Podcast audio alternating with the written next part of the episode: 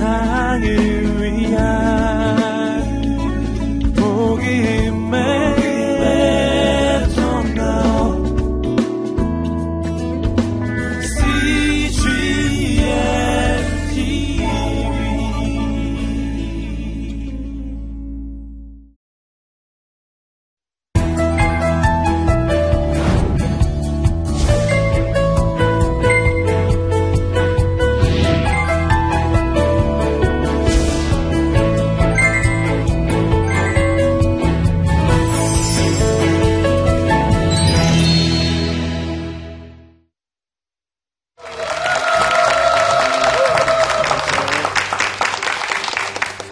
안녕하세요. 반갑습니다. 네. 어, 이번 주 어, 중년기 위기와 성숙, 중년기 위기를 어떻게 극복할 것인가 에, 강의를 맡은 연세대학교 연합신학대학원 상담 코칭학과의 정석환 교수입니다. 만나서 반갑습니다.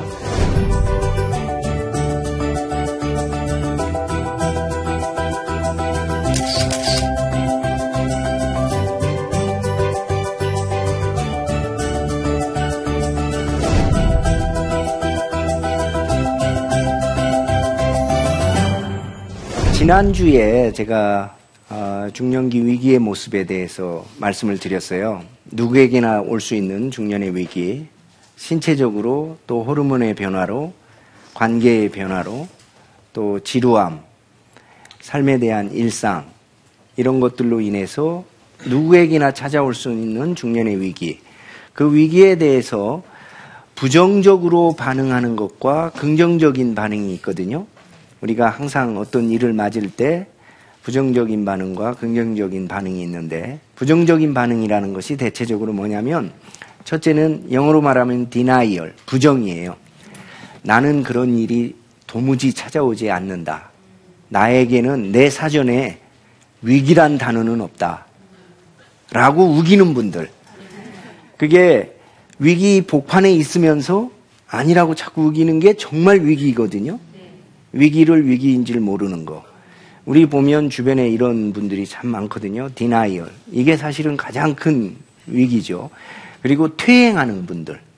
위기가 오면 심리학적인 용어인데 퇴행이라는 건 뭐냐면 성인이면 성인답게 해결을 해야 되는데 어린 시절의 방식으로 해결하는 거예요.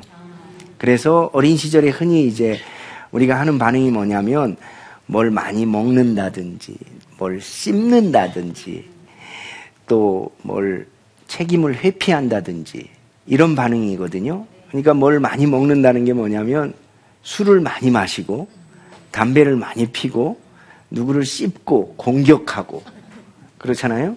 막 누구 이름만 나오면 그냥 막 공격하기에 여념이 없는 분들이 있잖아. 스트레스 레벨이 높고 자기 삶의 위기 레벨이 높다는 거거든요. 퇴행의 한 부분이란 말이에요.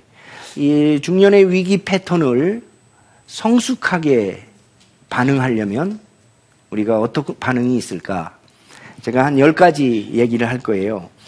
어, 이런 중년의 위기의 증상들이 누구에게나 올 수 있는데, 뭐 특정인에게만 오는 게 아니고, 나에게만 비껴가는 게 아니라, 비가 오면 온 땅에 다 내리는 거지, 뭐 특정 동네에는 안 오고, 어느 동네에만 오고 그런 거 아니잖아요. 다 오르듯이 이런 위기 증상도 마찬가지인데 건강한 반응 첫 번째는 상실의 아픔을 허용하기. 영어로 말하면 let go, let it go. 그런 말이 있잖아요. 피할 수 없으면 즐겨라. 이게 상실의 아픔을 허용하는 거야. 어? let it go, let go 하는 거예요. 이걸 자기 아집이 강한 사람일수록 이런 걸 잘 못하더라고. 그래서 사실은 나이가 들어갈수록 우리가 이런 렛고 엑서사이즈를 많이 하셔야 돼. 두 번째, 미래의 자신감을 갖기. 이게 우리가 이제 나이가 들고 뭐 이러다 보면 내 미래는 어떻게 살지? 뭐 이런 생각들을 자꾸 하게 되는데 우리 신앙인들의 장점은 그거잖아요. 내일 일은 난 몰라요. 하루하루 살아요. 미래에 대해서 하나님께 위탁했으니까 미래에 대해서 자신감을 가져야죠. 그게 사실 부활 신앙의 진수 아니겠어요? 어찌 보면 우리가 믿는 신앙의 핵심은 우리가 미래에 대해서 불확실한 것도 하나님과 함께 부활의 신앙을 통해서 기꺼이 용기 있게 맞이한다 하는 거거든요. 그리고 세 번째는 꿈을 재조정하기. 우리가 흔히 어, 청소년기나 성인 초기에 꿈을 갖고 살다가 중년을 맞죠. 내가 몇 살 되면 어디 가 있고 무엇 하고 있고 어떤 사람과 살고 있고 여러분들 다 그렇게 살고 계신가요? 인생이라는 게 자기가 꿈을 이루었던 이루지 못했던 다 모든 것에 완벽하게 만족하는 인생은 없거든요. 일종의 인생은 그 The Art of Negotiation 타협의 예술인 것 같아요. 적절하게 그런 것들과 타협하는 거예요. The Art of Negotiation. 이 삶의 기술이라는 것은 타협의 기술이에요. 여러분들도 가정에서 어떻게 일일이 승리하며 살아요? 오늘도 승리했음. 내일도 승리할 것을. 그런 인간관계는 없다고요. 우리가 예, 51%만 이기면 내가 오너가 되는 거야. 51%만 가지면 되지. 그걸 100% 이기려다가 관계가 다 두쪽 나는 가정들, 관계들을 보거든요. 상대방도 49%는 가져야지. 그 어떻게 내가 다 가지려고 그래. 그렇잖아요. 또 일의 목표를 재조정하기. 내가 무슨 일을 뭘 위해 사는가. 우리 특히 남성들이 그냥 일, 일, 일, 일. 그래 일 속에서 직장에서 성공의 화신으로 살아보지만 직장 그렇게 뭐 그 사람을 뭐 그렇게 관심 있게 봐줍니까? 일종의 타이어의 부품처럼 마모되면 새로운 타이어는 언제든지 있는데. 그러니까 뭐 좀 이기적으로 들릴지 모르지만 그 일의 목표를 조정할 줄 알아야 돼요. 내 삶의 우선순위를 적절하게 조정해야 된다. 그 다음에 관계에 투자하기. 관계라는 게. 성경에도 보면 불의한 재물로 친구를 사귀라 하는 말이 있어요. 중년기가 되면은요, 관계가 굉장히 소중하대요. 여러분들도 보면 이 관계라는 것이 굉장히 소중하잖아요. 그래서 이 관계에 대해서 투자해야 되는데 이 관계에도 우선순위가 있다고. 가장 중요한 우선순위의 관계가 뭐냐면 부부 관계예요.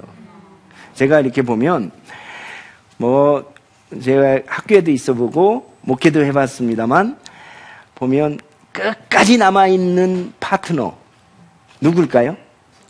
자식이라고 생각들 하시는데 아니에요. 자식들 아니라고. 뭐 너야말로 중마고 내 친구고 그거 아니야. 부부예요. 끝까지 그건 장례식장 가보면 어디서나 볼 수 있어요. 끝까지 남아 있는 사람이 부부야.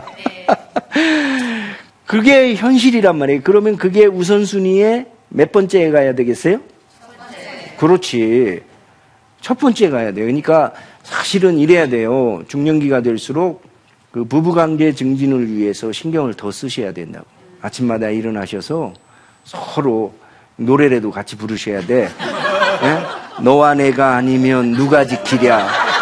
그 옛날 향토입은 군가인데 제가 막 그 노래를 일부러 막 소개를 해요. 아침에 시리얼이나 아침 식사 하시면서 서로 또 먹여주면서 너와 내가 아니면 누가 지키랴. 자식들이 지켜주는 것도 아니고 직장이 지켜주는 것도 아니고 사회가 지켜주는 것도 아니라 우리가 지키는 거예요. 부부가 지키는 거예요. 그죠? 그 관계에 대한 투자를 제대로 하셔야 돼요. 그 다음에 몸에 투자하기. 몸. 그 중년기가 되면 제가 그랬잖아요. 그 몸에서부터 우리들의 나이 듦을 인식한다고. 그러니까 가장 지혜로운 사람은 사실은 규칙적으로 운동하는 사람이래요. 여러분 운동하세요? 숨쉬기 운동 하신다고요? 숨쉬기 운동 말고 유산소 운동, 땀 흘리는 운동. 근데 사람들이 뭐 저부터도 그래요. 다 바쁘다고 핑계 대고 운동해야지 해야지 하면서 운동 안 한다고. 대신 사람들이 불안하니까 뭐를 하냐면 보험을 들어놔. 마치 보험을 들어놓으면 운동 안 해도 마음이 든든한 것 같아갖고 중년기에 보험 두세 개씩 안 들은 사람들 거의 없어. 보험이 우리들의 삶을 개런티 해주는 거 아니거든. 그래서 미국에서도요, 그 행복하게 사는 삶의 비결, 그 열 가지 중에 들어 있더라고요. 세 번째인가 네 번째. 일주일에 세 번 이상, 30분 이상 유산소 운동을 하기. 땀 흘리는 운동, 유산소 운동을 하기. 그리고 몸이 가뿐해지면 마음도 가뿐해지고, 그리고 우리들의 심리도 여러분들도 그래요. 몸이 무거우면 만사가 귀찮고 짜증나고 자신감도 없어져. 그리고 세상도 노랗게 보여. 그런데 그 잠깐의 귀차니즘을 벗어나서 운동을 하면 세상이 달라 보이거든. 마음이 가벼워지고. 그러니까 몸에 투자하는 것을 꼭 중년기 때는 유념하시라. 이런 거죠. 그 다음에 유연성과 창조성을 회복하게. 좀 이제 중년기가 되면 익숙한 것만 찾아가려고 그러고 식당도 익숙한 데만 다니려고 그러고 만나는 사람도 익숙한 사람만 만나려고 그러고 새 길이 뚫렸어도 옛 길로만 다니려고 그러고 뭐 그렇게 고정된 틀에서만 살려고 그래요. 그러니까 유연성이 없어지는 거야. 좀 더 좀 좀 유연하게 젊은이들하고도 어울려도 보고 새로운 것도 시도해 보고 또 응? 요즘 ethnic food라고 그래서 뭐 이 외국 음식점들도 많이 열리잖아요. 그런데도 좀 가서 try도 해보지. 뭐 유럽 여행 가갖고도 꼭 한국 식당 찾아가서 먹어야 되고 기를 쓰고 한국적인 것만 하려고 그러고 그왜 그렇게 살아? 그게 너무 그렇게 경직되게 살면 오히려 위기감에 쉽게 부러진다는 거예요. 여러분들이 유연하게 살수록 외부의 자극이 와도 탄력 강도, 자아 탄력이라 그러거든요. 회복 탄력이 더 세진다는 거예요. 인생의 위기는 우리가 원하건 원치 않건 누구에게나 오게 돼 있거든요. 그거를 안 맞이하려고 길을 쓰는 것보다 이걸 건강하게 잘 탄력적으로 이겨낼 수 있는 힘을 가지셔야 된다니까. 그러면 여러분들이 그걸 잘 이겨낼 수 있는데 그게 유연성과 탄수성이고요. 그 다음에 유머 감각을 가지기. 유머 감각. 중년기가 돼서 좀 사람들 잘 웃길 줄도 알고 잘 웃을 줄도 알아야 된다고요. 언제나 심각하게. 좀 정말 그 그래서 저는 그 그런 분들 참 좋아해. 이래 남들이 웃기는 얘기하면 막 적어 놓잖아요. 집에 가서 한 번 더 쓰려고 하는 의도 아니겠어요? 그 노력 자체가 참 귀해. 집에 갔을 때는 꼭 한마디씩 빼고 해가지고 썰렁하게 만들지만. 그래도 그런 노력을 자꾸 하다 보면 언젠가 유머도 하루아침에 첫 술에 배부르지 않을 거라고. 이런 분들이 나중에 주변을 웃기고 그 사람들이 관계 속에서 이 관계를 원활하게 만드는 조비료와 같은 역할을 한다는 거죠. 그리고 유머라는 게 제가 보니까 그래요.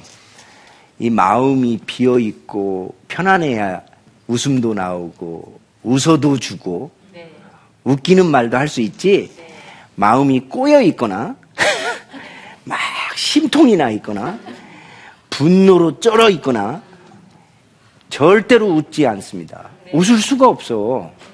예, 여러분들 보세요. 바이올린이나 대금, 퉁소 이런 아주 기가 막힌 음악을 선율을 내는 악기들 보세요. 안이 비어 있잖아. 이게 꽉 차 있다 그러면 그런 음악이 안 나오는 거야. 그러니까 늘 유머라는 것도 그런 것 같아요. 우리가 심리적으로 평안해야 돼. 여유가 있어야 돼요. 여유가 있어야 거기서 소리가 나고 웃음이 나고 그런 거예요. 그 웃음이라고 하는 것이 어, 굉장히 중요한 처방입니다. 요즘은 그래서 웃음 치료사라는 전문 직업도 생기고 일부 병원에서는 암 치료 환자나 가족들을 위해서 웃음 치료를 꼭 처방을 같이 한대요. 그게 소위 말해서 우리 호르몬의 면역 세포를 더 증가시키는 역할을 해준다는 거죠. 그러니까 여러분들도 자꾸 유머를 들 수 있으면 썰렁한 유머 말고 정말 유머들을 자꾸 익숙하게 사용하고 또 웃고 같이 웃는 그런 역할을 하시기 바래요. 그리고 아홉 번째에 인생의 궁극적 가치를 찾는다. 다시 말해서 삶의 내 목표가 뭘까? 난 무엇을 위해 살아갈까? 사실 제가 이제 상담과 코칭을 주 전문으로 대학에서 가르치는데요. 요즘은 이제 상담도 굉장히 중요하고 코칭도 중요한데 이 상담이라는 건 뭘 치유하고 회복하고 이렇게 막힌 곳을 뚫어주고 하는 역할을 한다면 코칭은 그 사람이 갖고 있는 긍정적 자원을 다시 재구성해 주는 건데 그 사람이 갖고 있는 자원 많은데 구슬이 서말이라도 꾀야 보배이듯이 많은 구슬들이 있는데 우리가 보통 그 구슬을 하나로 꿰 수 있는 그런 기회나 통찰력을 가지질 못하는 분들이 꽤 있어요. 어, 코치들이 이제 그 역할을 해주는 거예요. 근데 모든 여러 코칭이 있지만 모든 코칭의 기본은 뭐냐면 당신은 어떤 삶을 살고 싶습니까? 하는 질문이에요. 여러분들도 스스로에게 한번 지금 여기서 한번 물어보세요. 나는 과연 어떤 삶을 살고 싶은가? 나는 어떤 삶을 살고 싶은가? 하는 질문. 그게 그야말로 중요한 질문이고 삶의 가치와 목표를 어, 명확하게 할 수 있는 그런 질문이거든요. 그런 질문에 대해서 우리가 끊임없이 나는 정말 어, 어떤 삶을 살고 싶은 거지? 내가 왜 이별에 왔지? 이별에 와서 어떤 삶의 모습, 궤적을 남기고 가려고 하는 것이지? 이런 질문들이 우리를 좀 더 진지하게, 책임있게, 그리고 내 삶에 대해서 오너십이라고 그러죠. 주인의식을 가지게 만든다는 거예요. 나는 지금 어디로 가고 있는가 하는 질문인 거죠. 자, 마지막 열 번째는 건강한 반응은 전문가의 도움을 부끄럽게 생각하지 않는다. 저는 오늘 여기 이렇게 오신 여러분들 굉장히 건강한 분들이고 적극적인 분들이고 여러분들은 중년기 위기가 없을 것 같아.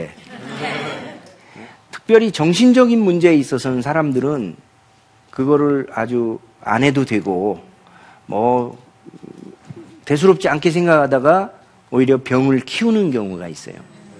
우리가 흔히 연예인들이나 우울증에 걸렸던 분들이 갑자기 자살하는 경우를 보면 사람들이 굉장히 놀라는데 사실은 우울증도 마음의 감기라 그러거든요.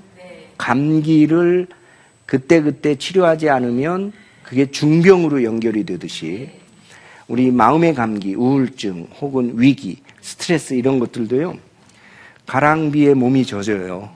근데 요즘은 그 가랑비가 산성비야. 그러니까 그때그때 그걸 풀고 넘어가고 풀 수 없는 일이면 전문가를 찾는 거를 부끄럽게 생각하지 말아야 된다고요.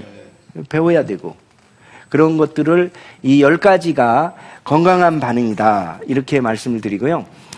그, 게일 쉬라고 우리가 전번 주에 제가 중년기 위기라는 단어를 최초로 쓴 여성 중년 학자. 이 게일 쉬가 또 중년기를 건강하게 산 사람들 15,000명을 인터뷰를 했어요. 15,000명이나. 그래서 어떻게 이 사람들이 중년기를 건강하게 지냈는가 일곱 가지 공통 분모를 찾아냈어요. 그래서 제목을 붙였어. 책 이름인데요. Pathfinders. 길을 찾은 사람들. 우리가 중년기에 뭐 어찌 보면 위기라는 게 그거거든. 이 단테가 신곡을 쓸 때 그 첫머리 말에 그런 말이 나와요. 나는 인생이란 숲 속에서 문득 길을 잃고 서 있는 나를 발견했다. 우리가 인생이란 길 걷다가 길 위에서 길을 잃어버리는 경험. 그게 사실은 중년의 위기인데요. 다시 길을 찾으려면 어떻게 찾아야 할 것인가? 그래서 그럴 때 가장 찾기 좋은 게 북극성을 보래요. 그래서 말똥벌레도요, 그냥 똥을 굴리고 다니는 그 말똥벌레들도 그 촉각이 북극성을 향해서 촉각이 열려 있답니다. 말똥벌레조차도. 그래서 자기가 어디로 그 똥을 굴리고 가야 할지를 안다는 거라. 근데 하물며 우리 사람이 하나님의 형상으로 지음받은 우리가 어디를 바라봐야 할지, 길을 묻는 그래서 이 아무튼 그 패스파인더스라는 책에 보면 그 일곱 가지 그 공통 분모가 나오거든요. 일곱 가지 공통 분모를 보면 이 중년기를 건강하게 산 사람들 한번 참고로 여러분들도 첫째는 자기 삶의 뜻과 방향을 가지고 사는 사람들. 나는 어디로 가고 있다. 나는 왜 살고 있는가? 라는 질문에 답이 있는 사람들이지. 당신은 왜 사십니까? 모르겠는데요? 왜 여기 지금 이 별에 와 있습니까? 모르겠는데요?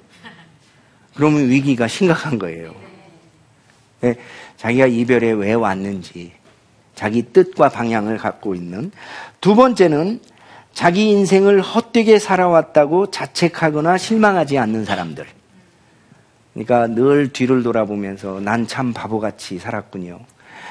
그때 그 사람을 만났었어야 했는데 이것처럼 바보 같은 사람 없는 거야. 누굴 만나거나 다 후회한다니까. 아까 얘기했잖아. 배가 아프든지 가슴이 아프든지 아니면 머리가 아프든지 다 아프게 돼 있어요. 그게 인생의 현실인데 뭘 30년 전 결정을 놓고 껄껄껄껄 껄껄 그러면 지금 여기서도 못 사는 거야. 그렇잖아요? 음, 과거만 바라보고 있으니까 가장 행복한 사람은 지금 여기를 사는 사람이에요. 가장 불행한 사람은 과거를 사는 사람이야. 과거는 이미 지나갔고 미래는 오지 않았는데 지금 여기를 즐겨야지 과거 속에 산다고. 그게 제일 불행한 사람들이다 이거죠. 세 번째는 비록 나이가 들었어도 몇 개의 장기 계획을 세우고 노력하는 사람들. 그래서 제가 가만히 보면은요, 이런 늘 배우는 사람들은요, 젊게 살아요. 목표가 있는 사람들. 아니, 뭐, 아닌 말로 내일 지구의 종말이 오더라도 오늘 사과나무를 심으려고 하는 사람들이 건강하게 산다 이거예요. 네. 건강하게 사는 거야. 여러분들도 뭔가를 배우도록 자꾸 노력을 해보세요. 정말, 뭐, 어? 내가 일본어라도 하겠다. 요즘 중국, 뭐, 중국 사람 관심이, 내가 무슨, 어? 어? 다문화 선교를 위해서 내가 몽골 언어라도 배우고 내 삶의 가치를 좀 더 의미 있게 만들고자 뭔가를 공부하고 이런 눈빛이 달라진다고 그런 사람들이 뭐 지루해 죽겠다. 뭐 심심해 죽겠다. 이럴 틈이 없는 거예요. 그러니까 뭔가를 배우는 사람들은요, 치매도 안 걸려. 치매도 안 걸려요. 그러니까 여러분들이 치매 예방에도 좋고 중년기 위기를 극복하는 통로로서도 몇 개의 장기 계획을 가지고 노력하는. 그 다음 네 번째 특징이 뭐냐면 주위 사람들을 혹은 누군가를 사랑하고 있는 사람들. 이건 뭐 너무나 지당한 얘기지만 사랑이라는 에너지가 중요하잖아요. 제가 어느 방송에서 그걸 봤어요. 실험을 금방 지은 밥을 컵에다가 넣어놓고 두 군데 보름 동안 하나는 막 사랑한다고 얘기하고 보셨네. 하나는 막 욕을 해주고 분노의 에너지를 그리고 보름 위에 뚜껑을 열어봤더니 사랑한다고 말한 밥에는 푸른색의 곰팡이와 아주 향긋한 곰팡이 냄새가 나는 거야. 그런데 막 욕을 하고 막 부정적인 에너지를 쏟은 그 물, 그 컵에서는 새카만 곰팡이와 아주 그냥 아주 지독한 냄새가 나는 거야. 밥도 그래, 밥도. 그러니 우리가 주변 사람들을 사랑의 에너지로 맞이하는 것과 부정적인 에너지로 맞이하는 것의 결과는 그러니까 우리 자녀들에게도 자꾸 웃어주시고 긍정적인 언어를 쓰고 사랑한다, 감사한다. 서로 긍정의 언어를 쓰는 게 굉장히 중요하다 하는 거고요. 다섯 번째, 자기에 대한 비평에 너무 신경 쓰지 않는 사람들. 우리가 이런 말이 있어요. 50이 넘어서 적이 없는 사람은 인생을 헛살았대요. 사실 우리가 무슨 일을 해도 우리를 비판하는 사람은 항상 있어요. 뭐 예를 들어서 한국 교회가 어떤 일을 해도 교회를 비판하는 사람들은 항상 있다고.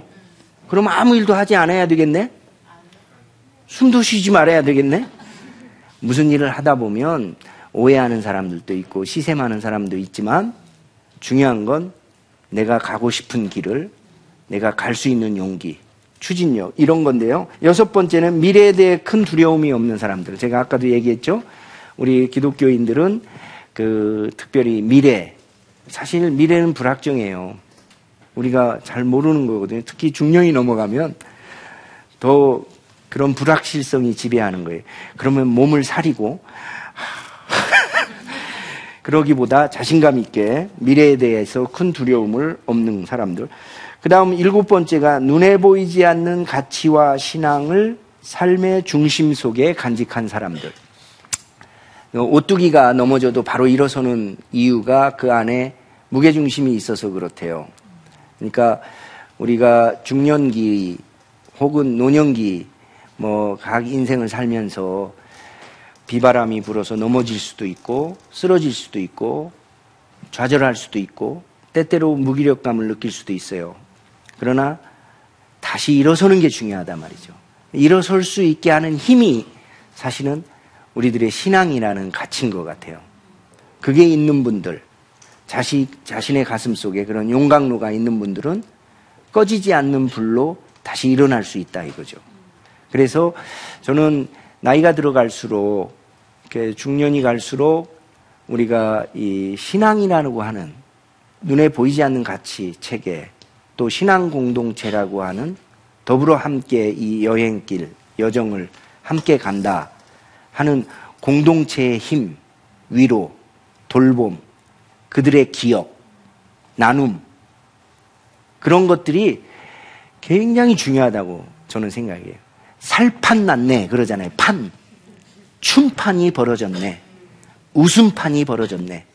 라는 판. 그게 공동체거든요. 결국 인생은 혼자 살 수 없기 때문에 우리가 어떤 판에 같이 껴서 함께 더불어 인생을 살아가는 거니까 신앙 공동체를 가진다는 거. 더불어 함께 인생길을 걷고 함께 삶을 나눌 수 있는 친구, 교제할 수 있는 공동체를 가진다는 건 굉장히 심리적으로 건강성을 확보하는 중요한 통로다. 자산이다. 이렇게 말하고 싶습니다.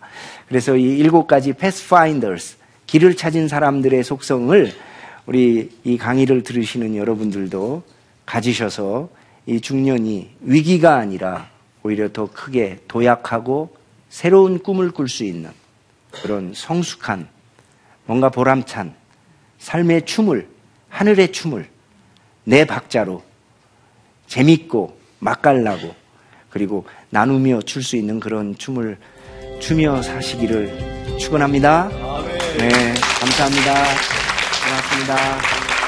네.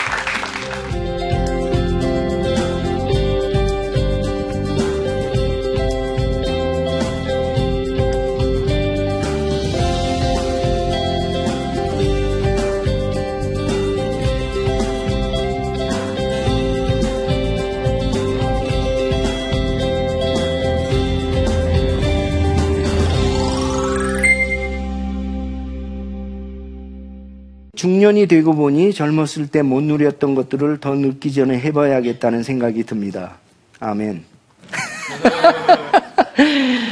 비싼 물건도 사고 싶고 좋은 곳에도 가보고 싶은데 이런 심리가 괜찮은 건가요? 이런 욕구를 어떻게 컨트롤하면 좋을까요? 사실 어, 아주 정직하고 정말 어, 중요한 질문이죠. 우리가 옛날에 정말 이렇게 못했던 것들, 안 해봤던 것들을 하고 싶은 그 호기심, 그런 욕구, 이런 거를 그릇되다라고 자꾸 이렇게 정죄하거나, 뭐 아니라고 자꾸 그 버리면 아까 말한 것처럼 우리가 애늙은이가 되는 거예요. 가뜩이나 몸도 늙어가는데 우리 안에 있는 divine child, 신성의 어린아이의 호기심을 죽일 필요 없어요. 오히려 중년기에는 그걸 살려놔야 돼. 어떻게 살리느냐? 건강하게, 잘. 그래서 그런 거에 관한 많은 논문들도 있고 서제스트도 있는데 한 가지만 말씀드리면 나를 위한 시간을 가져야 돼. 일주일에 한나절이라도 호사라고 생각하지 마시고 사치라고 생각하지 마시고 나를 위한 내 안에 있는 나의 디바인 차일드의 호기심을 만족시켜 줄 수 있는 아티스트 데이트. 내 안에 이 예술가와의 데이트.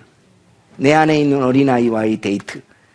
뭐 그게 꼭 비싼 물건을 사서가 아니래도 요즘 뭐 그냥 아이 쇼핑만 해도 되잖아.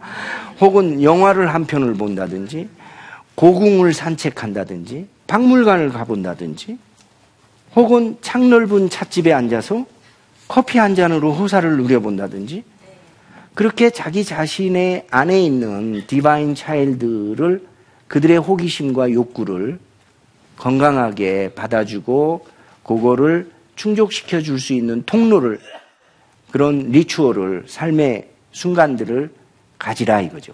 죄책감 없이. 아, 그 죄책감으로 집사가 이래도 되는겨? 아, 집사는 커피 마시면 안 되나? 그렇게 생각하지 마시고 건강하게 그런 통로를 많이 가지면서 내 안에 있는 어린이, 신성의 욕구를 갖고 있는 그 어린이 욕구에 민감하게 건강하게 반응하고 즐겁게 사시는 여러분 되시기 바랍니다. 감사합니다. 고맙습니다. 사람들은 편견을 가지고 있거든요. 얼굴은 예쁜데 공부도 잘할 때. 역시 얼굴 예쁘니까 공부도 잘한다. 근데 얼굴은 안 예쁜데 공부를 너무 잘할 때 독한 것. 목사님처럼요, 성공했습니다. 내가 지금 어떤 삶을 살아야 될지 내 자신을 잃어버렸습니다. 다시 한번 후반전을 준비하기 위한 작전 타임의 시간이 이 하프타임의 시간이거든요. 근데 아마 오늘 여러분에게 있어서 다시 한번 후반전을 준비할 수 있는 좋은 하프타임의 시간이 될 거라고 생각이 됩니다.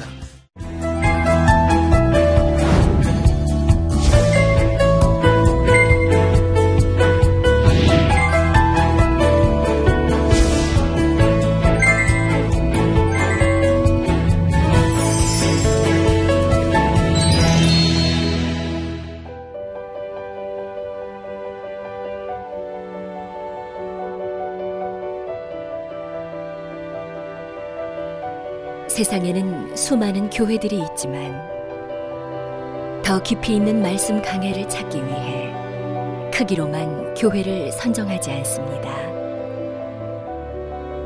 보다 좋은 영적 콘텐츠를 더 많이 나누기 위해 방송비를 받지 않습니다. 1년 365일 복음만 전하고 싶어서 우리는 광고를 하지 않습니다. 온누리의 복음을 땅끝까지 CGN TV와 함께 땅끝 선교사가 되주세요.